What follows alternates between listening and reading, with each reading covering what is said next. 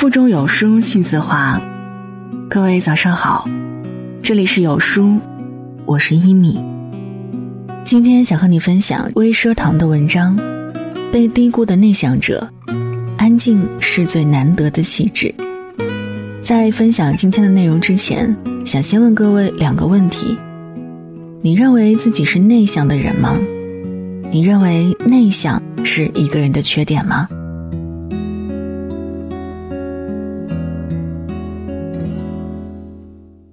都怪我太内向，不太会跟人沟通，常常听到有人这样描述自己。可是内向真的是一种错吗？我问身边的朋友，他说还好啊，我觉得内向的人挺靠谱的。那如果你的孩子内向，你能接受吗？我追问。他没有犹豫的说，那不行，以后吃不开吧。所以说说归说。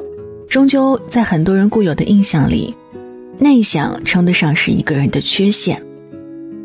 父母担心，老师排斥，同龄人疏远，在众人的评价里，内向的人就像是一个局外人。找工作、相亲也会被说哪儿都行，就是太内向。不是所有的树都要结果，也不是所有的鱼都只能待在海里。但内向的人总被看作异类。其实我们都一样，只是和这个世界相处的方式有所不同罢了。在纪录片《零零后》里，有个小男孩叫于西坤，他就是典型的偏内向的孩子。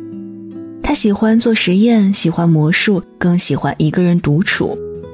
为了锻炼他，妈妈送他参加小主持人学习班儿，同去的小伙伴升到更高的班级，而他还在原来的班级，依然喜欢独处。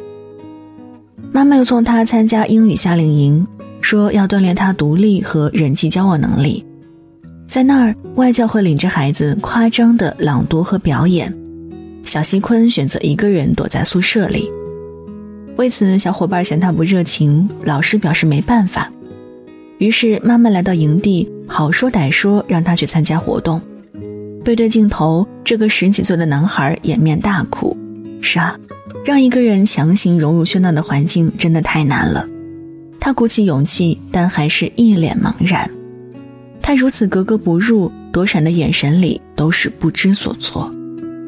妈妈说他太不自信，但透过镜头分明看到，他讲述自己的发明时两眼发光，在表演魔术时非常投入的微笑。但所有人都觉得合群太重要，尤其是他的妈妈。于是才开始了这条改造之路。另一个叫依依的孩子也是，当老师试图说服他跟其他小朋友一起玩，他拒绝了，说：“我有权利这样，我不想要好朋友。”可是这根本就没法改变，因为有的人只有在独处里才能找到自己真实的存在感，就像有的人在人群中才觉得幸福一样。武志红曾说：“内向是对内向者的保护。”外向是外向者的嘉奖，两者只有差别之处，绝无是非对错之分。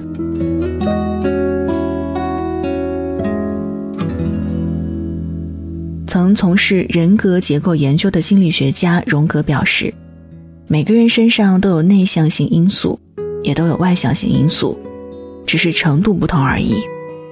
苏珊·凯恩是《安静内向性格的竞争力》的作者。他就是一个内向的人，喜欢一个人静静的看书。小时候也曾被父母送到夏令营进行锻炼，因为美国文化里更喜欢开放的人。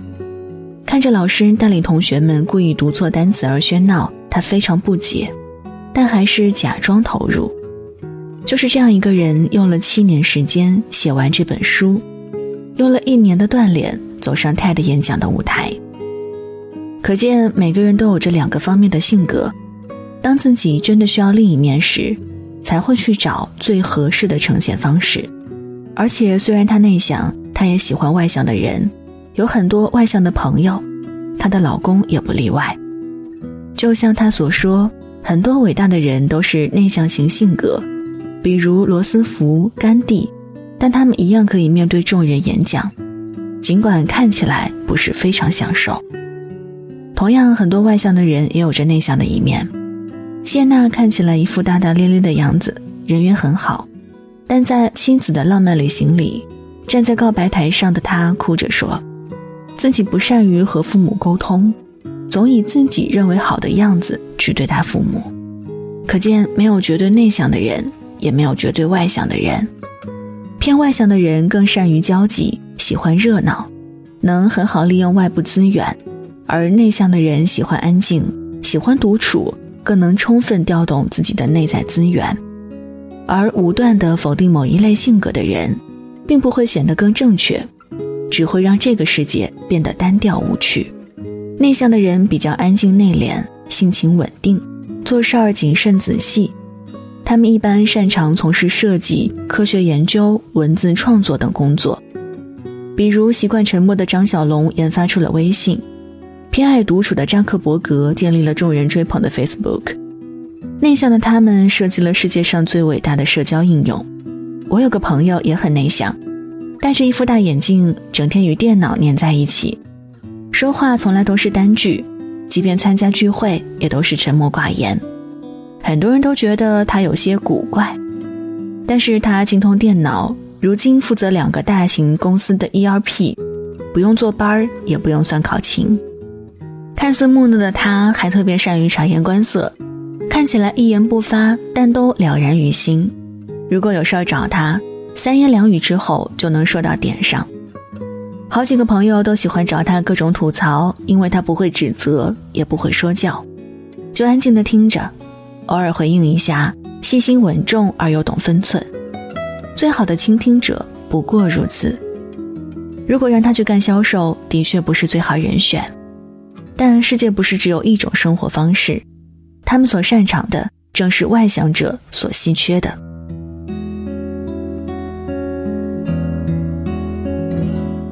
作为内向的人，最不能做的便是演绎被期待的自己，比如明明喜欢独处，却假装兴高采烈的合群，就像很多喜剧演员都有抑郁倾向一样，被压抑下去的那个真实自己。总会以其他形式出现在我们的生命里，惩罚我们的忽视。如果说内向的人有一件事儿必须要做，那就是做自己。有些人需要在人群中找到自己的价值，而有的人需要通过独处找到自我，获取生活的力量。就像小细坤，虽然不合群，但却小小年纪就可以设计各种手工，善于钻研魔术。又像苏珊·凯恩，不把内向当成自己的缺陷，在七年的积累后，写出了畅销书《安静内向性格的竞争力》。每个人对我们的期待都不一样，而真实的自我只有一个。一个人只有看到自己的独特之处，才能找准自我定位。所以，作为内向者身边的人，请放下指责和挑剔，看到他们的独特之处。作为内向的人，放下所有的讨好和伪装，在照顾好自己之后，去做自己真正擅长的事儿。要相信你的内向自有力量，也自带光芒。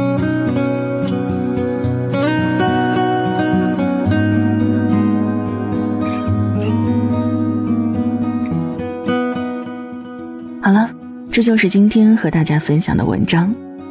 在这个碎片化的时代，你有多久没有读完一本书了呢？